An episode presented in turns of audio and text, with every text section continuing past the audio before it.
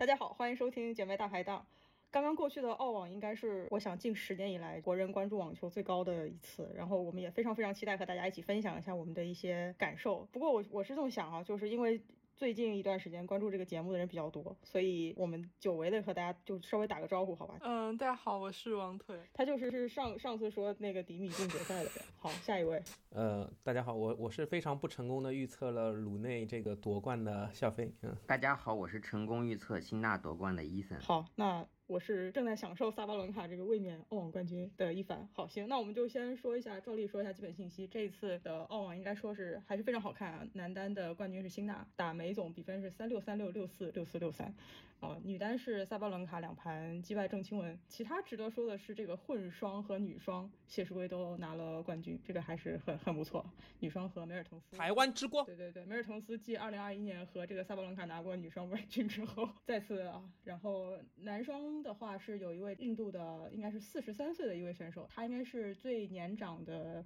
新晋世界第一，其他的话，我觉得有意思的一个可能是男子青少年的这个冠军，这次是一位日本选手。日本可能青少年包括他们的这个残疾人网球，其实表现的都非常的不错。除了这个郑钦文之外，张之臻这次男双是达到了 semi final，然后抢七十七比十输给了最终的冠军。这个比赛结束之后呢，张之臻是进了前五十。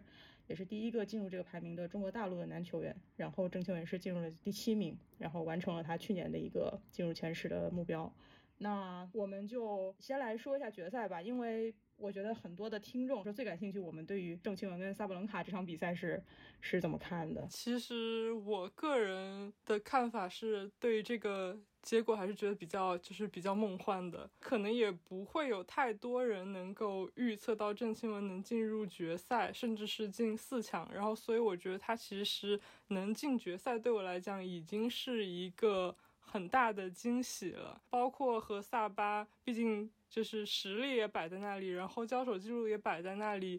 其实我觉得是一个没什么悬念的比赛，然后所以也就没有对这个结果有过多的期待。你没有期待他赢，但是你有没有其他的期待呢？就是输的好看一点，考虑到也是第一次打他的大满贯决赛，难免会有紧张的成分。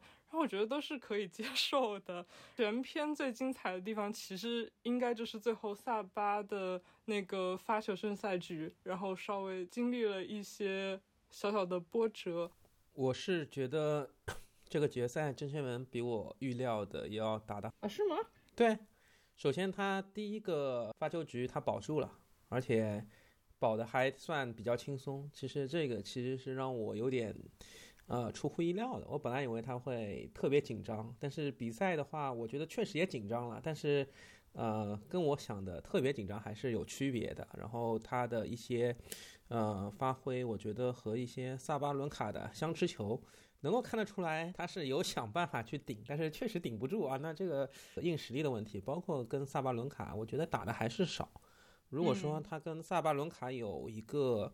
呃，五到六次 hair to hair 的比赛的话，而不是其实他跟萨布伦卡也就去年美网打过一次嘛，八进四对吧？然后所以我觉得还是打的少，但是能够看得出来，我觉得他的少年心气啊，我觉得是挺高的。就是他输了决赛之后，别人问他采访，他还是说他觉得非常的遗憾和不甘心啊。那这个当中，我能够看得出来他。的野心，对他的这种 ambition ambition，对我觉得是，啊，让我觉得挺挺钦佩的吧。呃，对，就是萨巴的这个状态，其实也是非常重要的一个因素。从两方面说吧，第一方面，对于这个比赛本身来说，我觉得金文跟萨巴还是实力存在一定的差距，但是有很多可以提高的地方。首先是郑钦文的。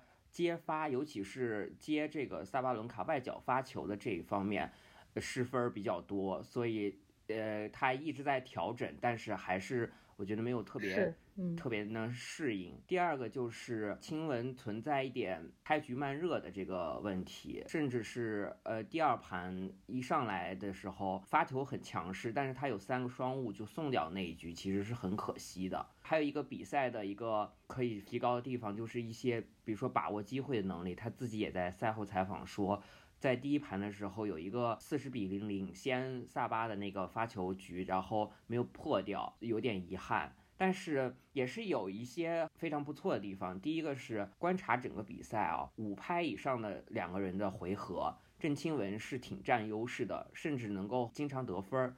但是三拍以内的这种回合就输的比较多，这个可能是以后钦文再去做这个战术制定、策略执行可以注重的地方。第二个呢，我就想说钦文整个。包括澳网的这个表现吧，先跟腿是一样，咱们在这个录澳网预测的时候，我就说他进八强，我觉得就是符合我的预期。因为签表出来的时候，八强对阵的是佩古拉，四强对位的是莱巴金娜，半决赛对阵的是伊嘎，所以能够。能够到现在打到决赛，我是非常满意的。嗯，而且他今年的澳网 ace 的这个数目是第一的，是发了五十四记 ace。虽然说双误的这个数目也是第一的啊，但是就是说他的这个发球已经是很有威慑力了，但是还是可以继续提高。然后他的那制胜分的这个也是排前二。很有意思的一点就是。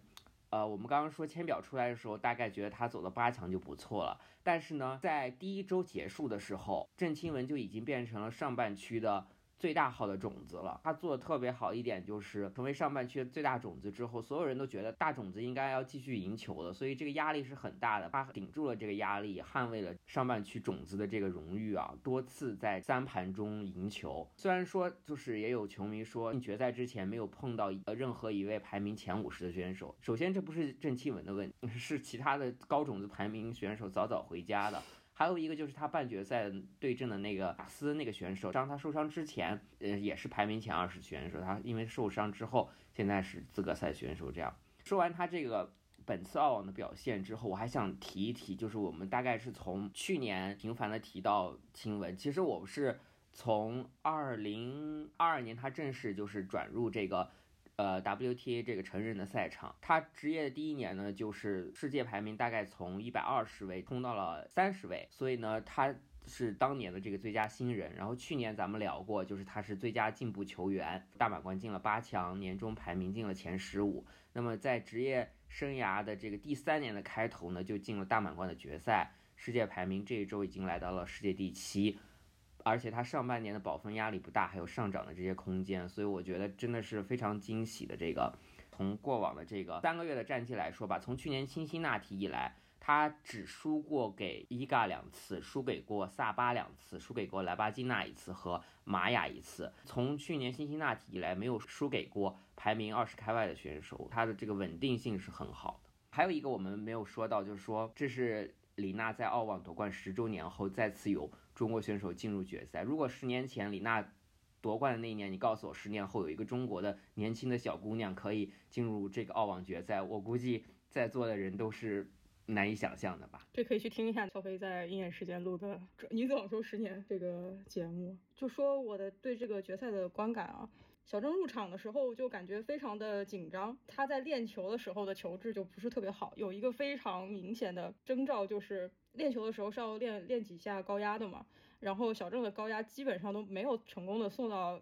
萨巴的高压位，这非常正常了，这也是第一次进行大满贯决赛的一个常态。像伊森说这个。比如说他的整个澳网的 ace 的数量是五十多，我记得第二名萨巴是二十多还是三十出头，就是他其实有个很大幅度的领先。但是比如说像决赛的话，小郑的的拼的这个 ace 的发球位基本上都是外，但是在我的感觉里面，萨巴如果是打内角或者打追身的话，效果可能也会相当不错。后来就是萨巴有点学会接小郑的发球了。还有一个就是如果你第一盘结束的时候去看这个数据。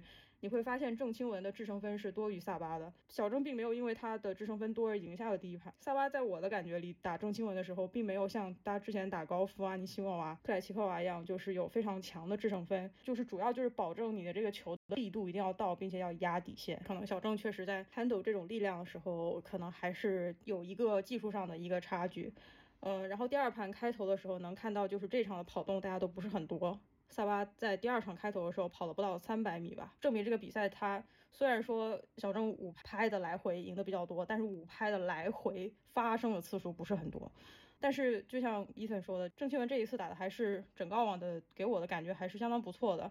尤其是他跟王亚凡的这个比赛决赛，我是希望他或许可以把萨巴逼进一个五比七吧，啊，但是我觉得他总会有一个大满贯的，我们希望是这样，希望他能够不要有那么大的压力了。就但他在发布会上的时候也是有掉眼泪嘛，就是觉得很对不起观众啊什么的，就希望他能够以他这个惯有的这种乐观的精神以及这种自信，能够在今年或者在明年有一个更好的成绩。但总之还是非常恭喜他。哎，等一下，等一下，当然要聊聊我们的成功卫冕的萨巴伦卡呀。这我们哦哦哦，咱光光聊亚军了，咱们这个冠军真的是非常厉害。本次澳网不失一盘，一共只丢了三十一局，除了半决赛的 Coco 以外，没有人能拿超过三局。上一个有如此统治力表现的是二二年的巴蒂，巴蒂夺冠那年是一共丢了三十局。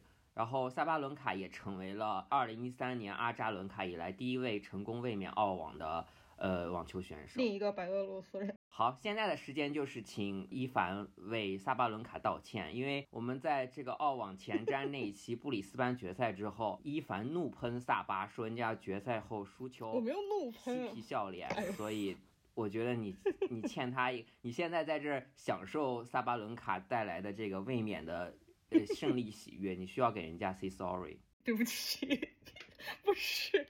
啊，那既然既然我说，我就我就讲一下我对萨巴这这次澳网的看法。我没有想到萨巴这一届能打到这么好，有几个原因。一就是萨巴的这届他特别的松弛，就像笑飞之前在群里说，找到了一种很奇怪的快乐网球的方式。他就是场上场下都很轻松。如果你去看场下的一些花边，他和他的团队，然后萨巴有几个特别大的提高吧。首先就是他的这个心理状态的提高，其次就是他整个发球质量的提高。有一个问题就是说，他如果上一拍，尤其他如果是一个长拍没有打赢的话，他接下来的那个发球的成功率就不会特别高。但是萨巴在很多这场比赛现在已经可以做到百分之八十甚至百分之八十八的一发得分率了，在顶尖的 WTA 是七十三、七十四的均值，就这个还是很吓人的。而且他的整个非受迫性失误啊等等等等，你都能感觉到他在变低。而且他打阿尼西莫娃这些的时候，你还能看到一些反手切削这种很罕见的变化。当然也非常恭喜他吧，可能整个冬训包括他自己找到了一个更对的方向。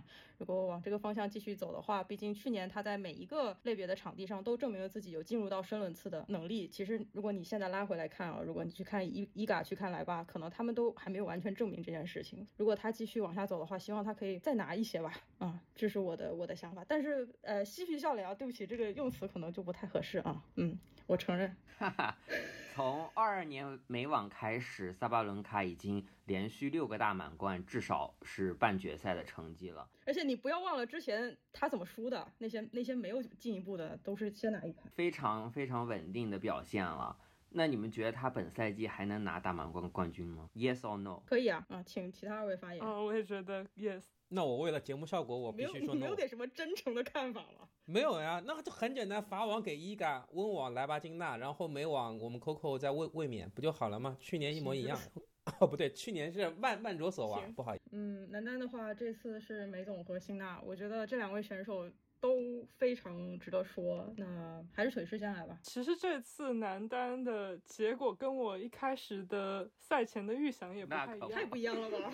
不是，就是就是不是不是那个签表的不一样，是就是已经得知这两位进入决赛之后，是这样想的，就是可能有两种情况，如果是三比零或者是。就三比一这样的大比分优势获胜的话，我觉得那就是辛纳，那就是辛纳全程怒扫梅总。还有一种可能就是，比如说，如果是各拿一盘，然后又各拿两盘这样子的情况下，然后我觉得可能是梅总可以磨到第五盘然后获胜。这一次完全颠覆了我的想象，因为梅总一上来就是变成了一个。从没见过的男子展开了很猛的攻势，然后同时辛纳又完全被就是梅总的那个节奏控制，至少是第一盘和第二盘的开头是这样，而且第二盘开头的时候，梅总是一度是五比一领先，导致我觉得这比赛该不会就这样结束了吧？但是就在这个神奇的五比一之后，然后辛纳就好起来了，然后并且就回破了梅总。不过梅总还是凭借有两次破发优势吧，然后所以还是拿下了第二盘。在那个之后，就是我脑中就突然有一个想法是，如果梅总没有办法三盘获胜的话，那他可能真的就嗯就没了。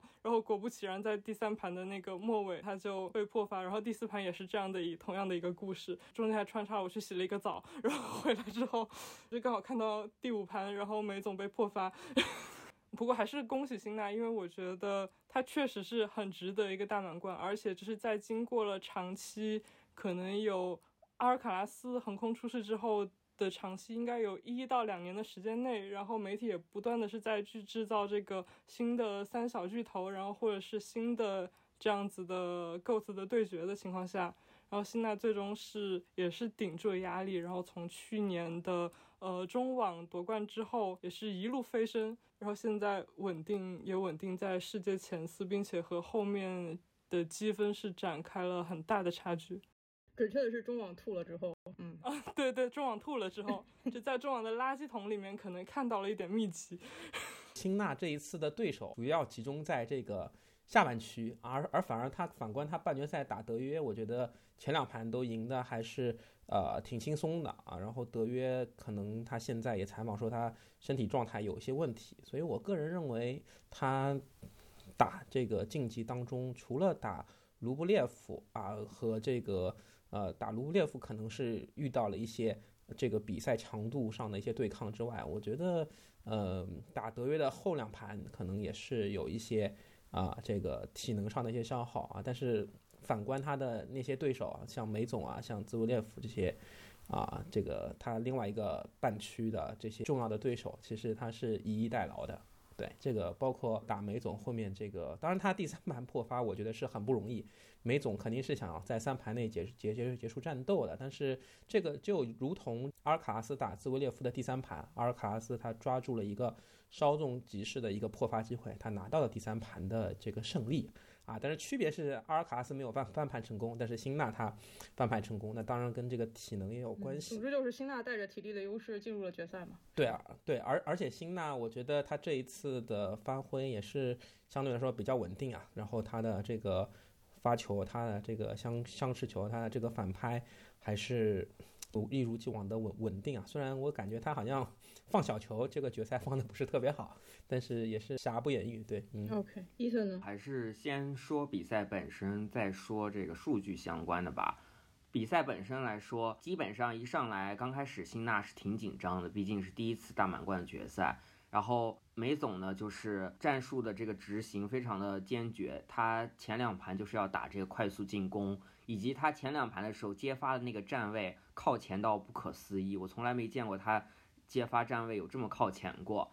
然后也是就是腿师说的很有意思的，这个比赛的转折点是出现在第二盘，梅德韦杰夫五比一领先的时候，有一个转播的一个视角给到辛纳，辛纳对着自己的包厢用意大利喊了一句，就是类似于 I'm dead，就是我要死了。然后呢，教练就大概跟他说：“你 try to play different，尝试的其他一些讲法。”后面呢，金娜就呃破回来一局，但是因为呃就是之前被破发两局，所以还是输掉了第二盘。但是从那个之后呢，金娜就变得第一个是变得越来越冷静，第二是他的这个加强进攻的这个节奏越来越快了。嗯，反观梅总这边呢。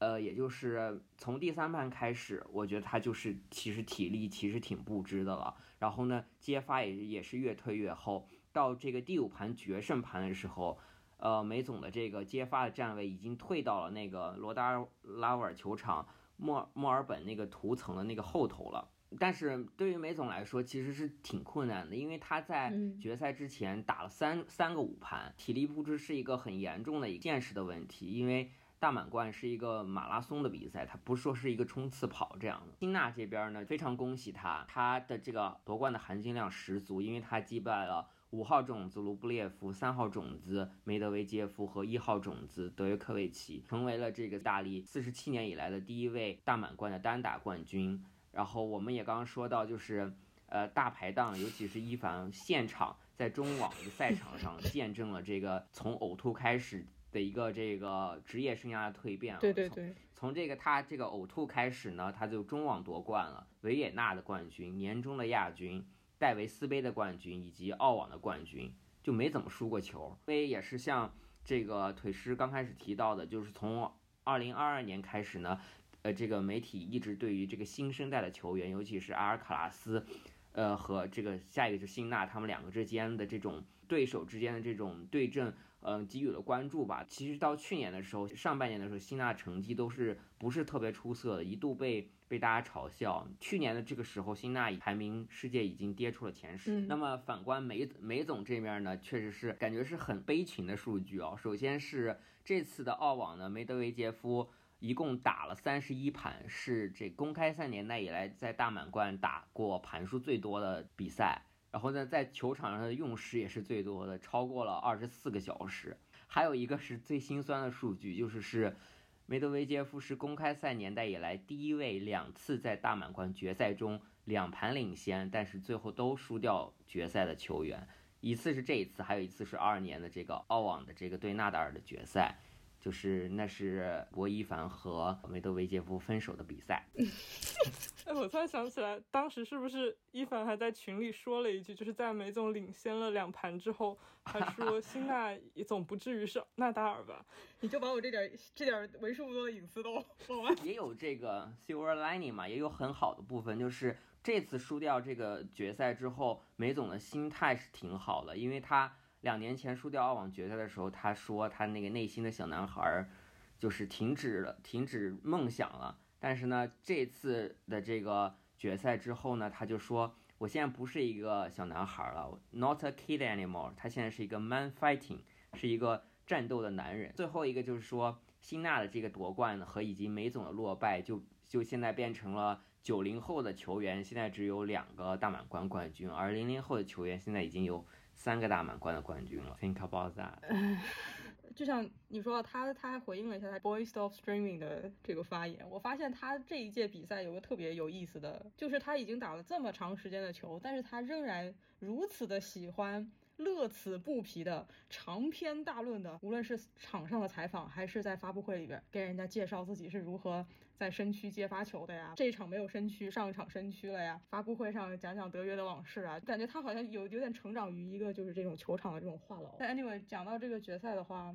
我觉得梅总的第一二盘确实让我觉得非常的陌生，而且让我感受到了以前可能为什么爱看他打球的一些些回忆吧。但是我觉得他上来确实可能还是因为他的这个体力的问题，想要尽快的建立优势吧。所以我们看到了一些非常罕见的东西，除了刚刚说的这个把接发往前站了之外，梅总非常积极的在上网，这个简直是一个，如果你看了兹维的比赛的话，梅总是一个达到了一个理论上球员都应该在往上。垫步的时候，他会默默地退下来的这么一个人，就死都不上网。但是在辛纳这场比赛，他不仅非常积极的上网，而且上网的质量都还不错。我跟辛纳应该都都是有点意外，就是上来是这么一个一个情况。但是就像梅总赛后发布会说的那样，他在第二盘和第三盘出现一些问题的时候，他脑子里面他自己都想起了他跟纳达尔的那场那场决赛。所以对于我来讲，虽然说第一二盘看起来看起来非常不错，但是。并没有觉得非常的非常放心吧，但是辛纳的话，可能我们之前讨论他能不能拿冠军，也是说他到了深伦茨会不会体力有出现问题嘛？但是我记得辛纳有一个赛场的采访，就是说现在也去健身房了，是我我现在看起来比以前壮一些了，虽然大家可能看不出来。然后在呃决赛之前的时候，辛纳的主教练去做采访的时候，他说到的一个特别大的一个训练的进步，也是说体能师在。保证辛娜不要再那么瘦，尽可能的不要受到伤病的那种严重的困扰，以及有这种长盘这种续航的能力。主教练是认为说他现在比以前就是更是一个就是有一个好的身体来打球，所以我可能这个也这这也是一个呃比较重要的一个呃 OK 对呃其他也没有什么。梅总确实有点悲情啊，看得我有点这个情绪有点低落。决赛聊完，要不我在想，我们要不要就比如说一个人讲一一场，就是呃自己印象比较深刻的球。我先讲半决赛吧，因为感觉德约这场也挺重要的。哎，我是一个预测辛纳最后夺冠，但是因为德约输球而心痛的一个精神状态吧。德约和辛纳的这个半决赛来说，对于这个比赛本身而而言哦。德约的这个机会真的不是很多，一个是辛纳这个全场发球都非常好，所以面对德约科维奇这种史上最强接发的选手呢，辛纳只有一个双误，整个比赛没有让德约科维奇拿到任何一个破发点，所以这是德约科维奇这个职业生涯比赛完赛的这个历史上的第一次这样。第二个就是德约科维奇前两盘的这个非射位失误太多了，但后面是减少了一点。第四盘的时候，德约科维奇自己有一个发球局是四十比零领先，但是那一局没保下来，被辛纳连得五分给破掉了，这个就很关键，基本是葬送了这个。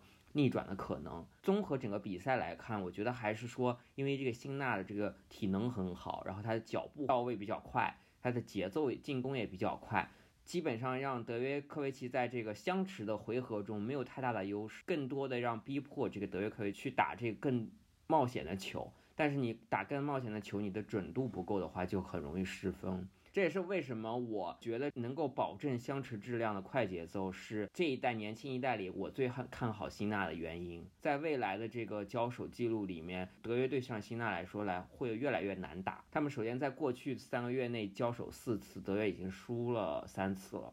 还有一个就是他此次这个澳网吧，我觉得挺艰难的，尤其是他前两轮，我觉得很累很艰难，但是是咬下来了。我觉得跟他的整个的赛程安排有关系。他从去年巴黎大师赛打完打年终，然后接下来戴维斯杯就已经打完，然后十二月底又去中东表演赛，加上开始的年初的联合会杯，再加澳网这一系列下来，我觉得他挺累的。所以他自己也说，就他需要一段时间的休整，所以他宣布。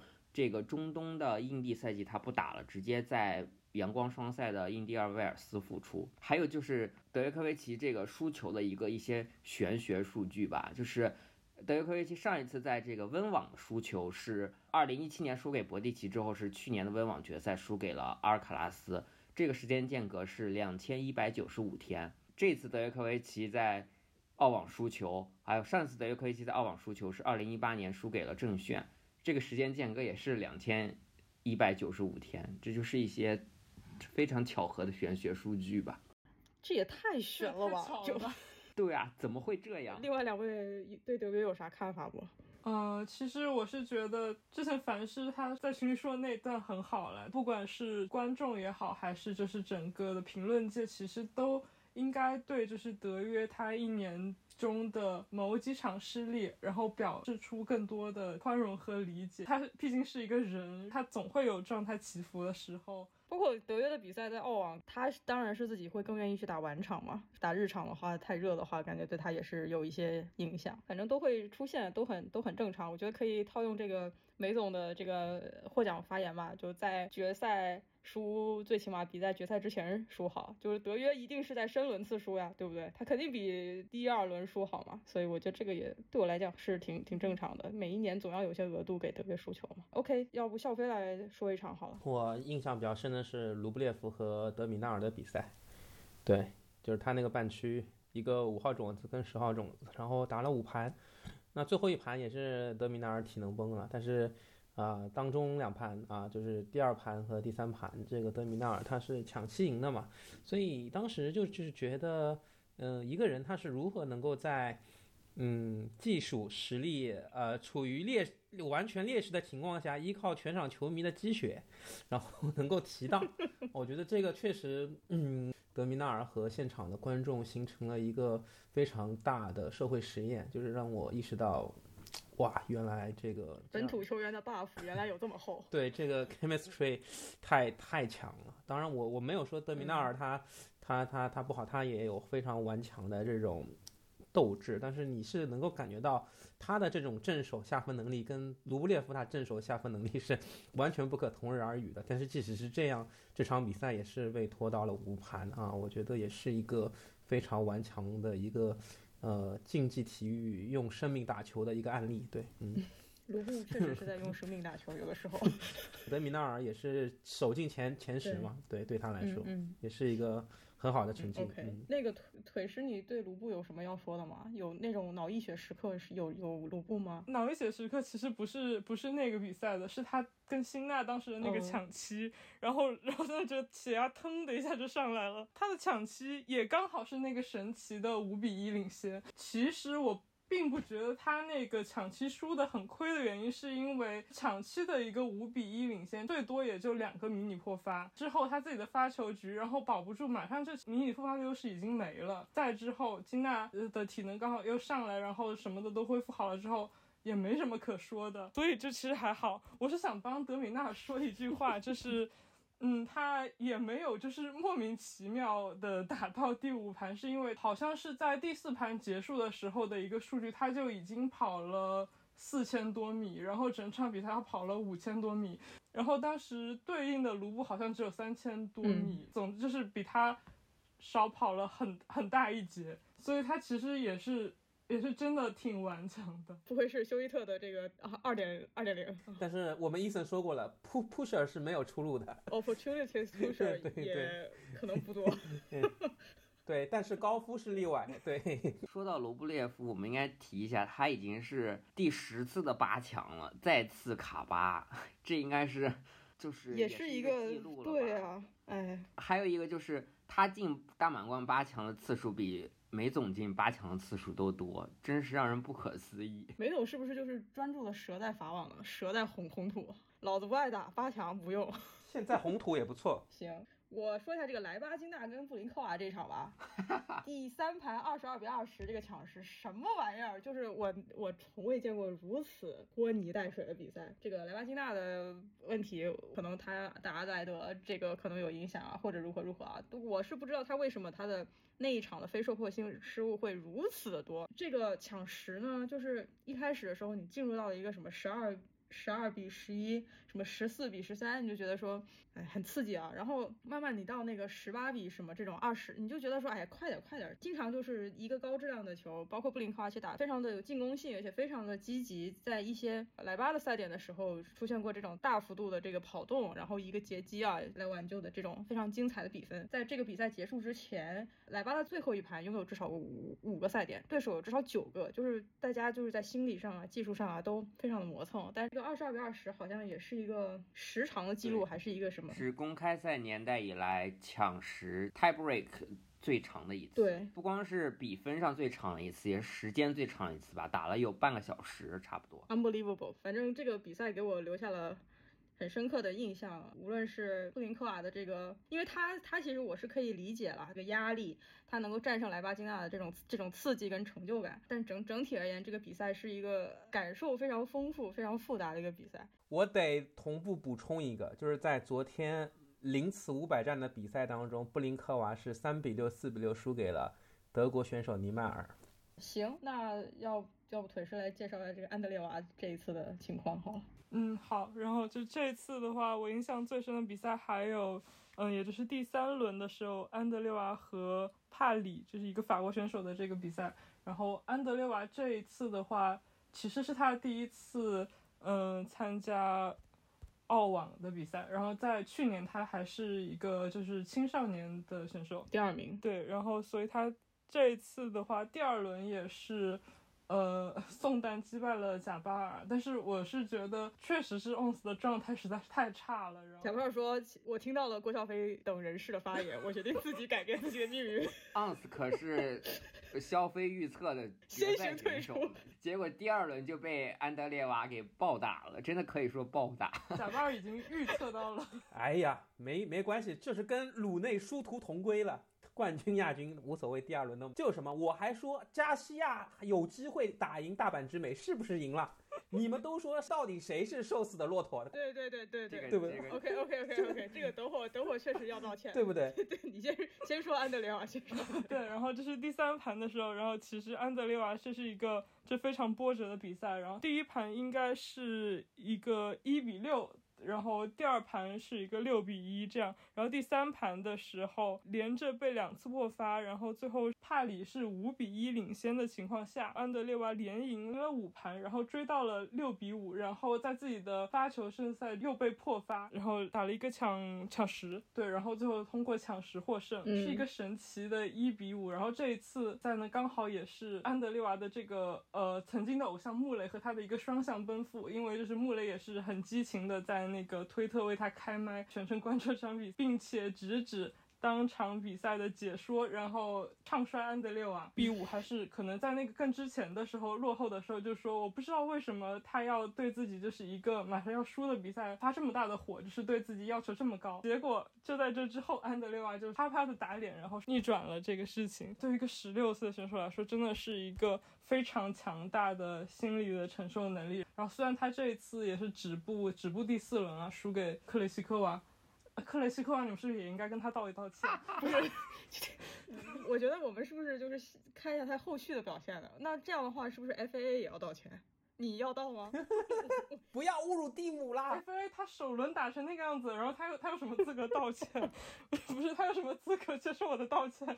打的真的是菜鸡互啄。我跟一个朋友看了。对啊，对啊，对啊！而且我还没想到他们会打成这个样子。而且那个真的是字面意义上本届澳网我觉得最漫长，就是最漫长的一个比赛，不管是他的时间还是他的体感，真的都太漫长了。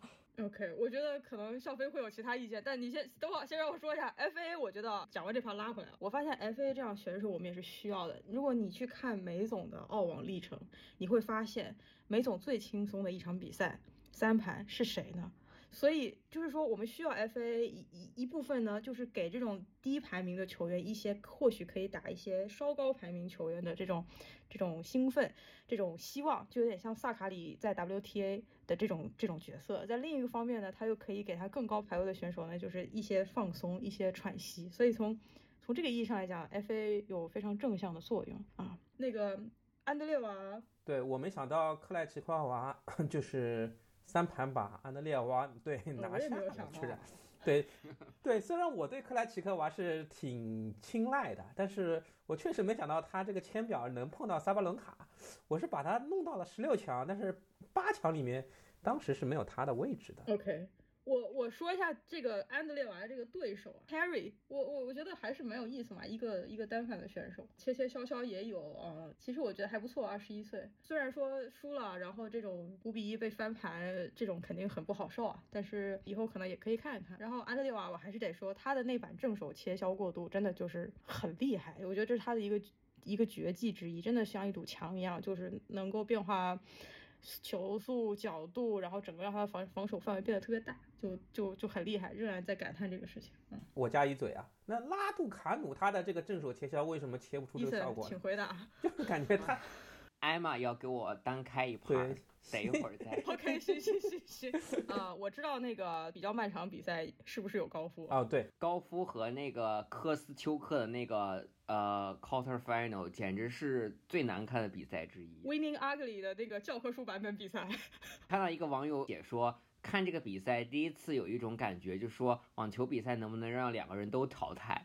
然后网友说特别搞笑，说看完这个比赛之后，这个 Coco 的这个教练 Brad Gilbert 能写一个 Winning Ugly 的续集，绝对没问题。确实，但是但是我接着说一下高夫啊，对对我来说。呃，还有印象比较好的一个比赛就是高夫打萨巴伦卡，因为说实话，我认为高夫是打萨巴伦卡一个非常好的一个选手，就是能够有这种耐心的做这种长长拍的这个来回防守，对，然后又有防守，然后又有发球。我觉得如果说萨巴要有一个很好的试炼的话，就高夫 Coco 是一个很好很好的人选。所以这一次呢，萨巴也是。呃，第一盘应该是由抢七，这也是 Coco 在一场比赛中从萨巴纳拿到最多局的一个选手。其实 Coco 我觉得呃是打的不错的，他在发布会上呢，甚至觉得这场打的比他美网决赛打的还好。但这个我就不太了解他自己怎么 assess 这个事情了。但是我是觉得 Coco 上来发球是不是特别好了？就刚开始的时候双误。呃，比较多，然后我觉得有个很明显，就是他的二发好像没有什么特别的想法，就是当你如果去看他的发球落点的时候，你会发现他没有什么模式。但是跟萨巴打球，二发是个特别关键的东西。如果你是发球给萨巴的话，你的二发质量一旦不好，会被萨巴拍死那个压力是很明显的。不过有意思就是说，休赛期的时候，Coco 是在跟罗迪克合作发球嘛，看他的这个一发好的一发的球速，这个一百九就还是一个很稳定的水平，还是很厉害的。考虑到他未来的这个进步的这个时间跟空间还是很大的，所以我是觉得萨巴跟 Coco 以后的这个比赛还是很值得关注的。在我看来是这样。嗯，我也要夸一句 Coco，我觉得他表现挺稳。定的，然后美网夺冠之后也没有什么所谓的大满贯的这个首冠的综合症，这下一个澳网呢也是打到了四强，我觉得发挥挺稳定，挺挺。挺好的。那顺便我们就接着再说，就是给加西亚道歉，你们怎么看？你们看了这场吗？我看了，看了，我看了这场，因为这场是第一轮的一个焦点战嘛，我们的应该是我和腿师都预测的是大阪赢吧。而且我还把大阪放在了我签表里的四强。凭发挥而言，加西亚确实是呃发挥的很好的，整整个的这个接发给了呃 Naomi 很大的压力，所以我觉得 Naomi 还是这个状态还是没有调回来，就是他有这个呃他这个进攻的这一把还在，但是他有点急躁，老想三排之内就结束比赛，呃少了一些之前的这种在相持中寻找机会的能力，所以这个我觉得他还是要。在后续的这个付出中，还是要慢慢慢慢来的。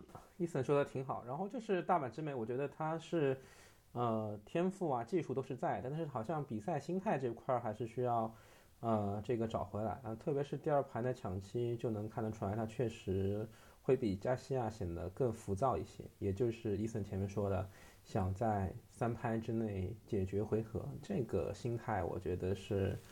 啊，对一个打大满贯的人来说是不该有的吧，对吧？因为而且你是又是刚刚这个这个家庭中回到这个职业网坛，你你得做好这个这 这方面的准备吧。对，我想问一下，因为我就是对这场比赛之后。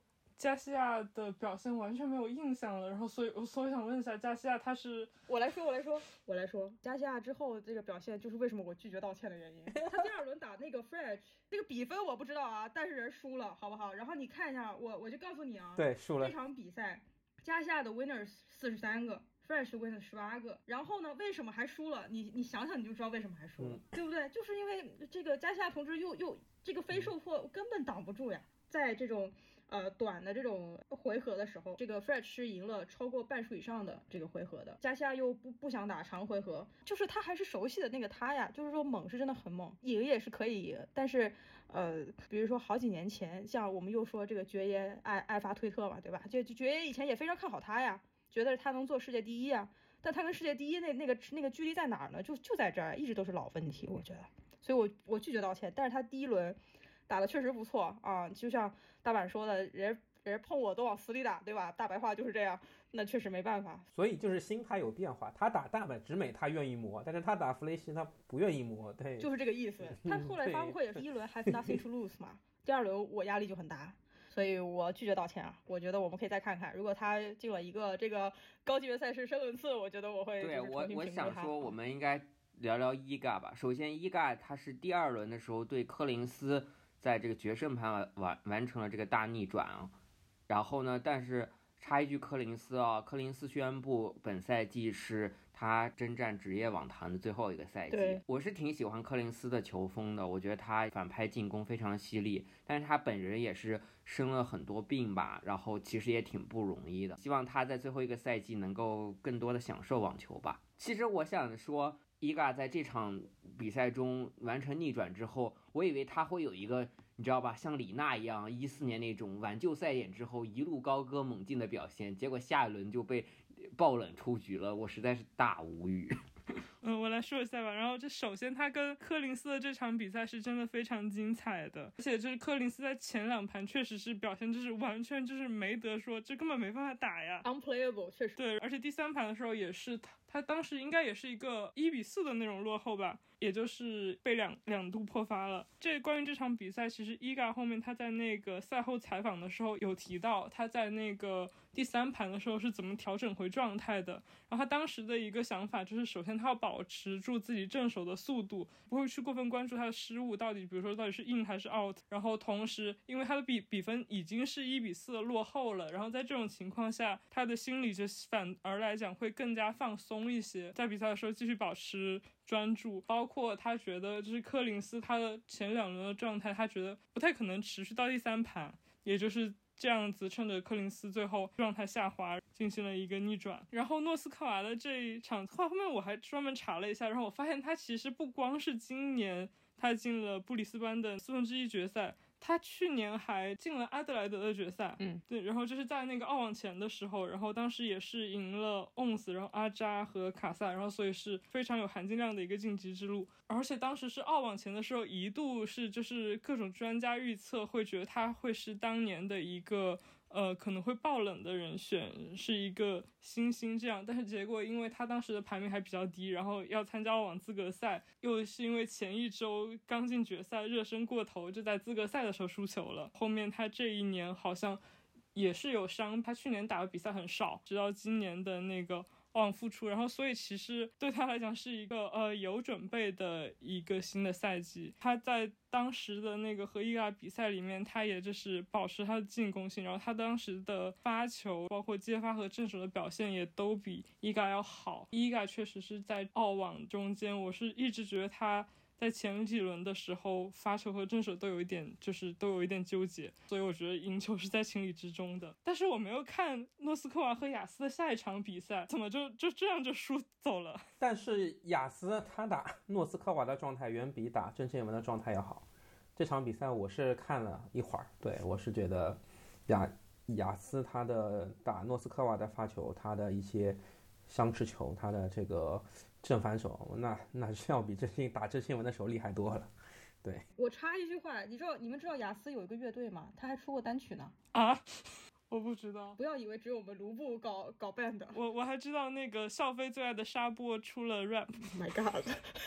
现在已经不爱了，分手了，分手了。现在不爱了。哦，还有还有还有，西西也出了一个专辑。哦，你你爱的都差不多啊，都款都差不多。没有没有没有没有没有，不爱了不爱了。现在我爱的人就非常的淳朴踏实，对吧？普利米兹克、门西克啊，对，腿腿腿是给我指路，对吧？这种捷克少年，零五年对吧？现在开始要从小的开始，零四年的菲斯啊，对之类的啊，米克尔森呐，这种你未来都是商业城的大敌。OK，我再我再提一个我觉得有有意思，那个曼曼曼纳里诺打肖希尔顿。啊，就是这场比赛，我觉得就是，我觉得曼纳里诺在那场比赛打出了一种小区网球高手的感觉。呃，曼纳里诺也是三十三十五岁，在我这里啊，就我不戴眼镜，他跟齐达内长得有点像，然后每次我看他都有点有点有点跳戏。但是我我觉得特别搞笑的一个点啊，就是他这个人也说不接赞助什么的，然后大家就说他这个穿的跟小区大爷一样啊，什么就特别松散啊什么的，然后终于有个人在留言区说啊，可是他穿的是 lululemon，就我也不知道这个广告是正向还是不正向，就是这个我要纠正一下，他打德约的比赛，他的这个袖子上面别了广告了，对对对对，迅速迅速找到他了，可能最终还是钱没有给够啊，OK。嗯，还有还有啥比赛吗？说说紫薇吧，这个首先是半决赛，兹维列夫对梅总，这个比赛可真是，呃，兹维列夫呢半决赛呢先是领先了梅总两盘，然后再次被翻盘，完全是体现了兹维列夫本人的比赛职业生涯的比赛气质，就是叫关键时候就手软。我强烈建议大家去看一看这场比赛的第三盘的抢七，四比四发了一个双误，然后四比五，就是兹维列夫是五比四领先，兹维列夫现在有两个发球分，结果呢五比五的时候呢，先是这个梅总的一个正手的制胜分破掉了兹维的一个发球分，就变成五比五平了。好，五比五平的时候呢，这时候兹维列夫发球，结果梅总呢一个切削的一个接发。这个应该大家都看到了，真的是神来之笔。之后呢，就破了这个发球分，就变成了梅总六比五领先了。结果梅总一记 ace 结束了这一盘，扳回了这一盘。在那以后呢，紫薇就是越打越手软，越是关键的时刻越不敢出击，输掉了这个比赛。还有这个就是他 quarter final 赢这个阿卡的，呃，首先有一个乐子就是，呃，打完阿卡之后，然后现场采访的时候，他还拉踩了美网的观众，他说他很喜欢澳大利亚，因为。Australian t 呃这个 audience has real tennis knowledge。我当时看到这个时候，我整个都笑翻了。他就觉得他可能他觉得美网的这些观众太吵了，然后他还专门提了一下，不像美网那样。说回对他他他对阿卡的比赛，你觉得这个阿卡这次到底他是整个输在哪里？是因为费雷罗没来，还是说他的技战术打法慢慢的在被对手研究的更透彻？因为他从去年的辛辛那提以来到现在没有打进过任何一项赛事的决赛，职业生涯也从来没有就是让二追三过。觉得他可能处在一个小小的一不能叫瓶颈吧，可能叫平台期吧。同意你啊说的这个阿卡的，但费雷罗对他的影响我没办法评价。梅总和紫薇这场比赛应该是他们打了十几场以来第一次在大满贯当中碰面。对，是的。对，然后我说梅总看梅总打球对我的健康很不好嘛，这个确实是这样的。就一开始的时候呢，紫薇的发球真的是特别的强，就她的保发非常的容易。然后梅总呢就不仅出现了一些双误。而且打的还是非常被动，所以当时就感觉梅总打不出任何制胜分，加上他就是打的还是比较保守的。从后面的这个采访来看呢，梅总说他呢第三盘觉得不行，一定要就是要 play differently 嘛，也是，他就觉得说要打的更有攻击性，打的更主动一点。但是紫薇说他说他的体能在第二盘就出现了问题。呃，所以我就很好奇具体是什么问题，因为按照体能出问题的话，梅总显然更有理由说这个问题。整个五盘来讲的话，梅总还是非常稳定的，我不得不说，哪怕前面被压着打，后面变得更积极，但是他的这个就是顶点跟低点，我认为幅度并不是特别大，也后面之后也控制了很多无谓的失误，在一些关键分上面也是展现出了这跟大满贯冠军的一些基本素质。但我其实我我为阿尔卡拉斯说一句话，就是前两盘呢，兹维列夫的。发球一个八十九的一发进球率，一个百分之九十的发一发进球率。你是很难打呀，这换任何一个人，这世界上任何一个人你都打不过这样子，就很难破发。不过阿卡前前几盘，我觉得他的非受控失误也也不少，也不少，确实不少。但是就是在意料之外嘛，对吧？就是他他发球猛归他发球猛，那你自己保发就行了。他的这个失误多，他没办法保发嘛，所以这个比赛就陷入了不利的这这个局势当中，然后。第三盘，我觉得阿尔卡拉斯也是真的是找到了那么一点空间，所以我觉得兹维列夫 说的这个体能问题，如果他三盘拿下阿尔卡拉斯，可能他恢复的就会好一点。那么面对梅总的时候，可能也就不存在他所说的这个恢复啊、体能上面出现的一些问题。对，嗯，其实都是一环扣一环的嘛。那梅总如果没有打这个紫薇，这个花了五盘时间，可能他打辛纳也不会出现第三盘。啊，第二盘后面就有一些体能上的一些情况。嗯，对，嗯，还有啥比赛不？哦，说一下艾玛吧。赛前一凡你问我说，你觉得艾玛能走多远？我说他过第一轮，然后第二轮、第三轮的话，大概就是这样，我就觉得很开心了。你看，果真就是这样。嗯，就是第一轮他是赢了这个呃罗杰斯，第二轮的这个比赛呢是对王雅凡。这个比赛其实挺有观赏性的，因为两个人的这个进攻和防守回合都打得很不错。总的来说，我是挺满意艾玛这次的表现吧，算是符合我的预期吧。就是她恢复的要比她二二年的状态要好，包括球路的这个进攻性上，她的这个线路选择上又比二二年要犀利很多。我觉得她还是继续朝这个方向去提高，我是觉得还是不错的。至少她今年的这个状态以及她的这个战术的执行，让我能够看到一些希望和未来。这样，嗯，再说一下。这个王亚凡，王亚凡他第一轮是大逆转了这个科斯蒂亚，然后呢，他第三轮呢输给了郑钦文。他和郑钦文这场比赛，我觉得比赛质量很高，就是大家看一下这个剪辑啊。嗯。呃，王亚凡现在复出以来，大概是排名是在六七十左右。我觉得他就是以他的这种状态啊，冲一冲前三十是问题不大的。觉得他现在心态也也特别好，不尤其是他。在赛场上经常给自己鼓劲儿呀、加油呀，很轻松。比如说有一些运气球打丢了，他就会浅浅的笑一下。我觉得就是这个心态非常不，所以我也是很看好他复出以后能够有一些更好的成。嗯嗯嗯，对。呃，我刚忘掉了一，你们不是前面谈到那个雅思嘛？雅思在半决赛输给了郑钦文，然后我们艾玛的粉丝就默默的在那儿。发那个帖子说，不是所有人都是挨骂的哦，不是所有资格赛选手都能大满贯夺冠的哦，这就是我们我们艾玛粉丝的一些一些什么呢？一些小小的骄傲吧，傲娇，傲娇，傲娇，这个觉得是傲娇，这个骄傲，可能一些一些 傲娇，对对对，确实确实更准确。OK，既然说到那个球员，我提一下安妮西莫娃，为什么比较关注安妮西莫娃？一个就是她是一个两百一 i 时代的名字吧，然后。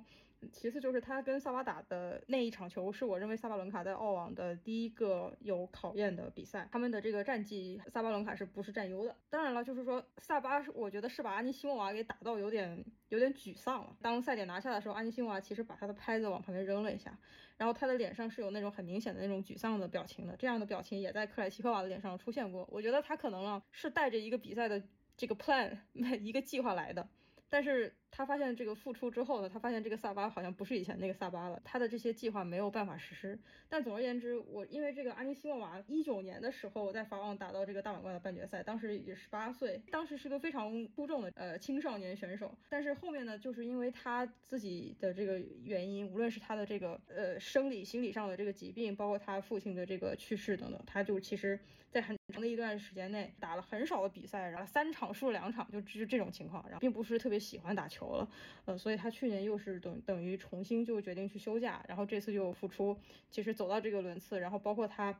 球的一些质量啊什么的，包括他这个人的气场，我觉得还是在的。如果他能继续打下去，然后继续就是把他的这种比较平的这击球和角度调动，利用整个球场的这种能力发展一下的话，我觉得也会是一个非常好看的选手。我我可能还想提下谢淑薇，但我就没有其他别人了。你们忘记了个啥？你们忘记了你们的朋友啊！你们的朋友卢德第三轮输给了诺里，怎么你们都不爱你们的朋友？都需要我。我们的朋友输诺里都是我跟腿师的意料之中。对，这有什么好说的？我就想说，肖飞的预测真准，因为肖飞说卢德大概就第二轮、第三轮就可以回家去打高尔夫。哎，所以他确实去打高尔夫了。这我不知道。他确实是第三轮回家了。哦，行，OK，就这样吧，他的时间够了，聊一下谢淑薇吧。谢淑薇这个比赛，我不知道你们有没有看啊？我是看了他的女双的半决赛，看了看了，很有意思，都是蛮有含金量的。她打这个亨特和西尼亚科娃，然后呃，西尼亚亚科娃本来就跟克莱奇科娃是捷捷克组合嘛，她拆分好了之后，对对，然后又又拆了这个亨特，也是一个之前打女双的一个好手啊。我我发现谢淑薇跟梅尔滕斯的组合确实要比她跟这个。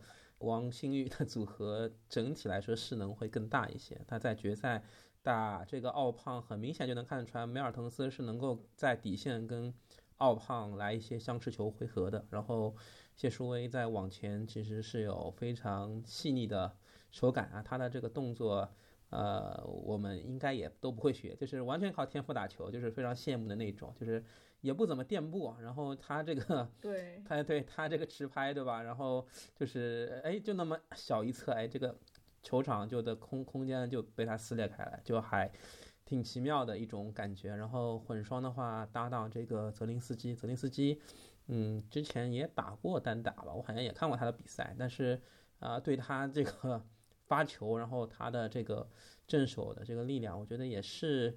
呃，在混双的比赛当中是挺容易下分的，然后谢淑薇也是一如既往的在往往前，他这种就双正双反的那种动作，我感觉确实也是，就是好像你用教科书来看，他随挥也没有挥完整，但是就打出去的球指啊，这个球路还是挺妖娆的，很多时候就是有那种反直觉的感觉，对，所以嗯嗯，他这次比赛也是混双奖金少一点，十六万五千澳币嘛，然后。女双跟男双是一样的，是七十三万澳币，那加起来也有八十九万五千澳币的一个奖金。那么对半一分折合成美金，差不多也有二十九万五千美金。对，所以我就觉得肖飞的财财务小剧场对是挺可观的。然后谢淑薇，我听她的赛后发言也提到了，去年这个刚刚伤愈复出的时候也是。呃，没想找一些队伍啊，想找一些双打，但是对对也没有人。然后之后是机缘巧合，跟王馨予搭配在一起，还打得还不错，包括。温网跟这个十岁科娃，谢淑薇那个说是出来就是帮自己的这个男闺蜜、女闺蜜们拿大满贯。对对，可以这么 就是，就他他真的是一个很神奇的人，而且你看他的那个采访，你会觉得他就是一个很有很有魅力的人。对，就无论说，包括他打球也是像你说的不垫步啊，包括如果你去看他的比赛，你会发现他的这个底线吧。首先，奥胖这样抽他也就还好，然后人家就问嘛，说你怎么去抵抗奥胖这样抽？谢志威说，我也打混双，你知道，意思就是说这个男的抽球我也就是 not a big deal。然后他的这个底线的回球往前还不容易抢到，哎，就是这中间有很多那种细节又很微妙的，而且是靠经验的一些东西，特特别特别有意思。对，然后他赛后发发发发布会也挺有意思的，然后说如果梅尔滕斯继续邀请他打女双的话呢？如果是一千赛，他有百分之五十的概率说 yes；如果是大满贯，他肯定来，对吧？所以他未来的主要的职业的规划应该也都是在双打上。然后他也说了，今年的澳网资格赛，他第一轮虽然出局了，当然我相信他也不是很看重这个。他提到他有一些排名保护的机制，可能之后还会参加一些单打的比赛，但是那个也不是很重要，因为他现在。也没怎么练体能了，他之前也非常坦诚，而且他也说了，他确实不是一般人，对吧？他们有一个非常特别的 curse 啊，就是啊、台湾地区的运动员跟他们那边的呃行政最高我就知道这个要来这段。握握手之后都不容易拿冠军，但是呢，谢淑薇她可以。听这个采访，我觉得这个也是挺有意思的一个点。呃，她伤愈复出之后，其实是挺可怕的吧？他除了这个美网啊跟王欣玉的这个搭档不太成功之外啊，他这个四次的大满贯拿了三个女双冠军啊，这个到了第一个混双冠军，对吧？总之，大家是可以去看看他的比赛，真的还是很有意思。而且他他在那个赛后有一个话，我觉得就是给大家一些启发，就是说，就是也是人家就问他说这个奥胖的这个球的质量问题，他说我不是很 care 跟就是在底线拉的这个强度，他他在乎的就是说我能不能让我的 partner 母就是移动到我想让他到的地方，然后 makes me feel comfortable。这个是一个这是一个很很很厉害的一个观念啊，就是他怎么来怎么来协调这个比赛，就是跟单打是完全不一样的。总之非常恭喜他，这个谢淑薇等于是把两个冠军收入囊中啊，而且观赏性又是非常好的比赛。是，然后我我觉得有些他讲的一个道理就是非常的这个大道至简，就是问他跟泽林斯基的比赛嘛，他就说我做好了我的本分工作，然后泽林斯基做好他的本分工作，我们就拿到了冠军。这个要抄送胡尔卡奇，抄 送波兰队，抄送波兰队，抄送希腊队对对啊，抄送抄送弗吉纳等一系列球员啊。这个蛮过分的，对，所以这个就那真的就是大道至简，就是干好自己的本分工作，你就拿到了最终的冠军。OK，好，还有其他的球员或者比赛要聊吗？呃，我其实是机缘巧合，我看了这一次青少年就是青少年女双的决赛，然后这个巧合呢，其实是。呃，他刚好是在梅总和紫薇的那个半决赛的时候，然后所以第一盘的时候我被磨得受不了了，然后我就打开了，呃，另外一边的比赛，然后另外一边这本身球没有什么可说的，然后点开只是想换换心情，并且看到这参赛选手里面有参加过以前的，有赢过那个法国鳄鱼组织的那个 U 十四，就是他一个成才率还比较高青少年比赛的冠军，就是那个 Liberty Das，然后就被选手的那介绍震惊到，然后就你能发现，就是那个决赛的选手全部都是零八年的嘛。零八年是什么概念呢？零八年就是呃田亮的女儿田雨辰是零八年的就，是安就是安德烈娃的年纪不，安德烈娃是应该是零七年，或者是对，是零七哦年的。然后对，所以零八这是一个全新的概念然后让我觉得非常震惊。就他们可是可能是奥运北京奥运会之后才出生的，嗯，然后这样，然后就在女双看完颁奖回去之后，发现另另另外两位就是仍然在打第二盘。哦，这这好的，沉默了。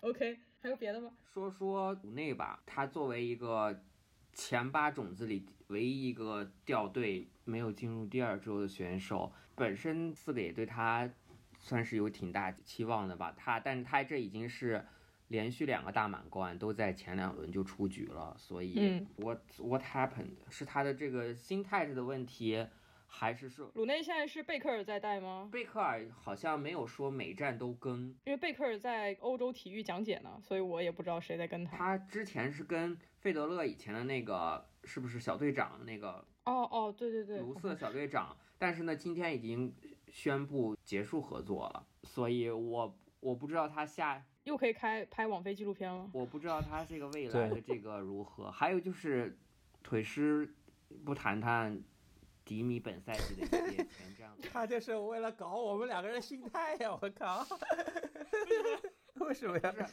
我对是对，说完鲁内说说说迪米，我操，这不完全就是冲我们两个人签表挑战来的。我我虽然没有就是把迪米放在决赛，但是从他去年年末的表现来说，我觉得我还是很看看好他的，所以我没想到他其实第三轮出局对我来说也是有点早。这样腿师嗯，只是预测了，但不但是并不关注。是，但是其实因为我并没有看他的那个 第三轮的比赛，其实我也 你就是想等等等决赛再对对对我看是吧？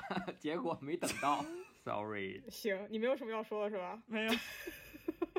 我只能说鲁内，蒙比利埃，我的眼睛会盯着你，你拿不到冠军，好吧？以后我再也不会把你预测到一个很高的位置上了。嗯你在我心里面就跟我们的朋友一样了。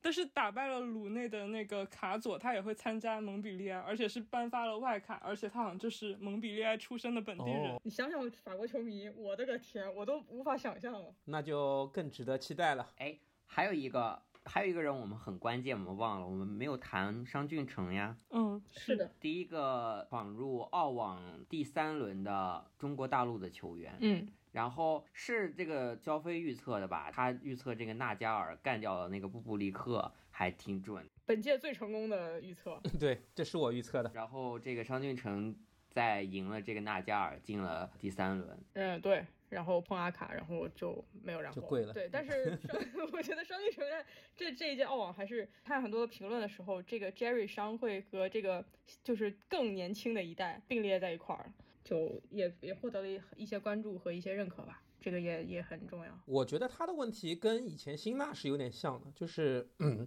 球技是还不错，但是身体是有点不堪重负，对，还没跟上来。对，像香港的时候他。打卢布对吧？半决赛也是身体上受到了这个一些拖累，然后这一次打阿尔卡拉斯也是明显能够感觉到比赛节奏上面还是没有办法去提档啊。对，你看不管是梅总也好，还是布列夫，虽然他们在这个低比较低的轮次和一些啊低排位的选手打得有来有回，但是等到了关键时候，他们。身体的强度，包括技术也能够上升到跟这个他们对他们这种更顶尖级别对手的这个相同的一个 level。但是商俊成可能这个头脑跟技术是达到了，但是身体的这个强度就没有达到。对，嗯嗯，OK，还有别的吗？张志臻，张志臻，对，张志臻还没说。对，张志臻打安贝尔，我我不知道你们有没有看，我是看了，我是没想到张志臻他居然能够。在第二排还能够扳回来一排，就是当时就感觉观这场呃看这场比赛是一个挺挺外面的一个球场，然后他那个视角也不是很舒服，然后但是你可以看到那个场地球很快，澳网是这样的，就是这一次澳网不知道你们有没有感觉，就是感觉球比较慢，但是张之臻跟安贝尔那个场地，你看惯了其他的场地之后，你会发现他那个户外的那个场地球特别快。这两个人，你感觉像是在打一个快速硬地。张志臻一开始第一盘就明显跟不上安贝尔的节奏，但是没想到之后，包括第四盘他俩也是打到了抢七。就是我感觉张志臻他的实力，其实我觉得跟安贝尔虽然有一点差距，但已经不大了。如果能够这个降低自己的一些优异的话，这个非受迫性失误少一点，然后嗯，他的发球其实。呃，跟安贝尔那天比啊，相对来说差一点，但是其实也比较接近的。我觉得未来打这种二十左右的种子，其实胜率还是有的吧。补充一下，肖飞说的那关于场地的问题，他们应该根据球员的反馈来说，就是外场的场地球速都很快，对的。然后大球场的这个。球速反而稍微慢一点，这样刚好在讲这个球速什么的，那我们过渡到我们来说一些场外的事。我知道这个伊森应该是有这个收视率的、上座率的这些东西，要不给大家介绍一下？应该是个很好的成绩，对吧？今年这个澳网呢，呃，第一次就是墨尔本公园迎来了超过一百万的现场观众来进到这个现场观赛，然后在全球呢也是超过了这个两亿的收视的人次，这都是新纪录，日益增长的这种商业收益，也就是。从侧面证明了为什么网球是世界范围内排名前几的这种个人运动。对，然后包括郑钦文的这个比赛，应该也是国内有很好的收视。我就顺着观众这个说嘛，这次澳网有一个比较重要的变化，就是每局的间隙，观众都是可以进场看球的。我不知道你们对这个变化有什么想法呀？非常讨厌，我觉得球员也很讨厌。我记得好像是弗里茨还是谁，就是说。非常不喜欢这种做法，局间其实就够了，每一局之间都可以的话，很影响球员的发球的。也确实出现了很多这个球员在等观众的情况。就如果大家去看过网球比赛，就知道这种观众进场的时间呐、找位子呀、找了多久啊，这都经常是会有一些矛盾的。所以，但我没有体验过，我我不知道，就是我也能理解他改变的这个动机，但是我觉得这确实是一个很大的变化，就好像你说那些交响乐音乐会，哎，突然。呃，五分钟也可以进啊，就感觉还是不太一样。我想，我可能想提一下这个多季奇在紫薇拉踩了这个美网观众的第二天找这个萨巴伦卡签毛巾的这个故事。兹维列夫他这目前是身上有两个这个家庭暴力的 case 啊，也跟他两个前女友，然后他五月份要上德国的刑事法庭来解决其中一个，就是包括他是应该是跟这位前女友有一个小孩。然后呢，这个多季奇他是澳大利亚的一位球员，呃，他是在他的成长过程中，他的父亲给。给了他很多这种生理跟心理上的压力，某种程度上也是一种，呃家庭的暴力，然后所以这个东西跟他是息息相关的。然后我就记得说，萨巴打完那场比赛之后，最后他就问问萨巴说，可不可以在毛巾上签个名？他会把这个两个毛巾拿去和这个家庭暴力相关的这个慈善组织去拍卖。在中央球场在萨巴的比赛之后的这个采访中做这个东西，他。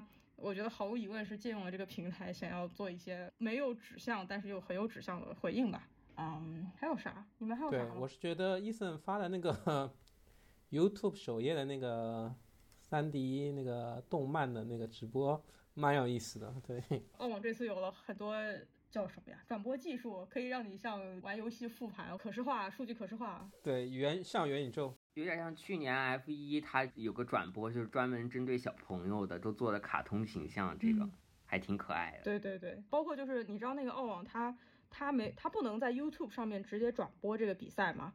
但是呢，我有天点进去发现澳网那个 logo 写着直播中，我就想说这这是直播什么呀？然后就进去看，就特别特别妙，他就是把那个比赛的双方跟那个场景全部都做成那种动画的那种小人儿，但是然后那个球在飞。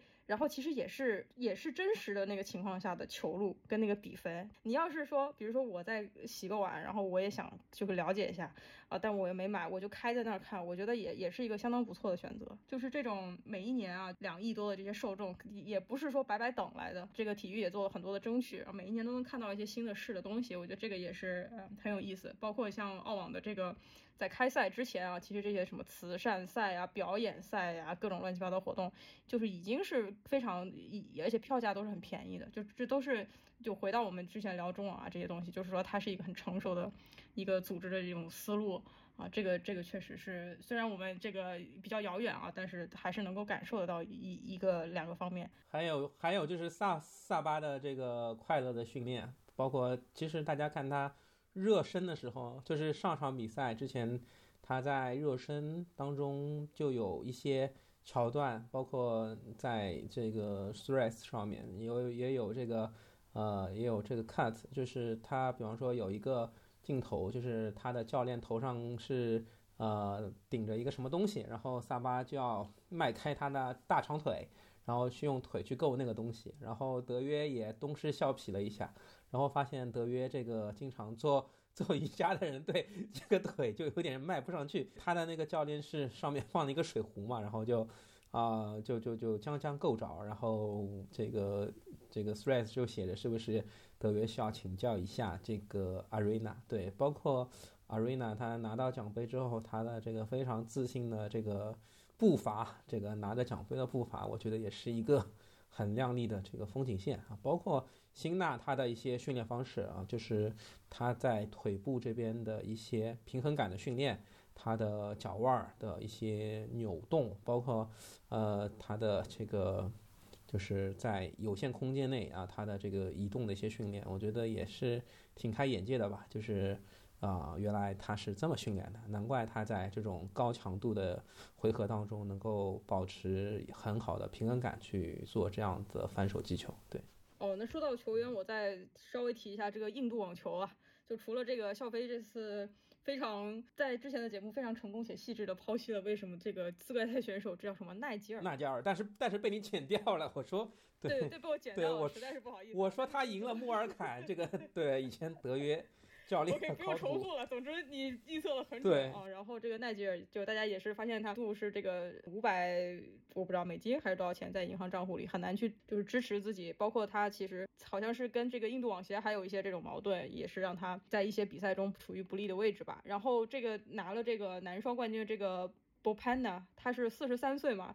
然后他在那个发言中也是说，他可能在两三年前有这种连续五个月没有赢过一场球的经验啊，都是在这种放弃或者破产边缘的人。我觉得我们每一届大满贯其实都会有一两个这样的故事。我记得之前的澳网好像是有一个也是一个男双的选手被朋友邀请回来打球啊，等等，像包括像尤甘克斯吧，就做解说做这些过来打球等等，就是我们每一年都能见到一些就在低排位或者说在这个角落里面，但是出于爱好、出于梦想或者出于哪怕说出于生计。也是坚持下来的这样的这种职业运动员，都是呃能够在大满贯这样舞台上能够得到一个绽放，我觉得这都是大满贯存在的另外一个意义，就这也是非常重要的。包括印度网印度嘛，球在印度肯定是不如板球这种这种运动的，所以有这样的一些啊球员啊，时不时的能够在另外一个人口大国让大家想起这个运动，也是也是一个很好的事情。其他还有其他吗？我们这次录了非常久。还有一个就是我想说到最后的时候，就是综合这次澳网的比赛质量、赛场氛围和观赛体验，每个人给澳网打个分儿吧，满分十分。八吧。要要解释一下这个分数的原因吗？不用解释了，我觉得够长了。OK，那下一位。九分儿。哦，我听成哦，我听成五分。我也是五分就解释一下吧。我想说，洋洋洒洒说了这么多，最后给了个五分，没有了没有，小飞给的是九分哈。嗯，我觉得八点五吧，九分在我心里就是太高了，然后我怕就是咱就是咱就是走一个去掉最高最低分的这种路线。对，我也给九分，有郑钦文进决赛，我觉得起评分就是九分儿。前面说了综合这这这这，然后评分标准郑钦文进决赛，你你觉得你这个没关系，这就叫畅想澳网光明论。走了，好吧？那我们我们今天就录到这儿了。我们真的是就在深夜给大家录节目，然后这个也是春节之前绝对的是最后一期节目了。春节之后再和各位见面，然后也感谢各位主播，因为听众不知道这个节目做出来，我是如何受到各位主播的反向鞭策，呃，这个很重要。然后也感谢大家收听，那我们 就。年后年后看，如果有任何由头的话，我们就再就再去聊吧。那就年后再见，Love you guys, bye. 那就拜拜拜拜。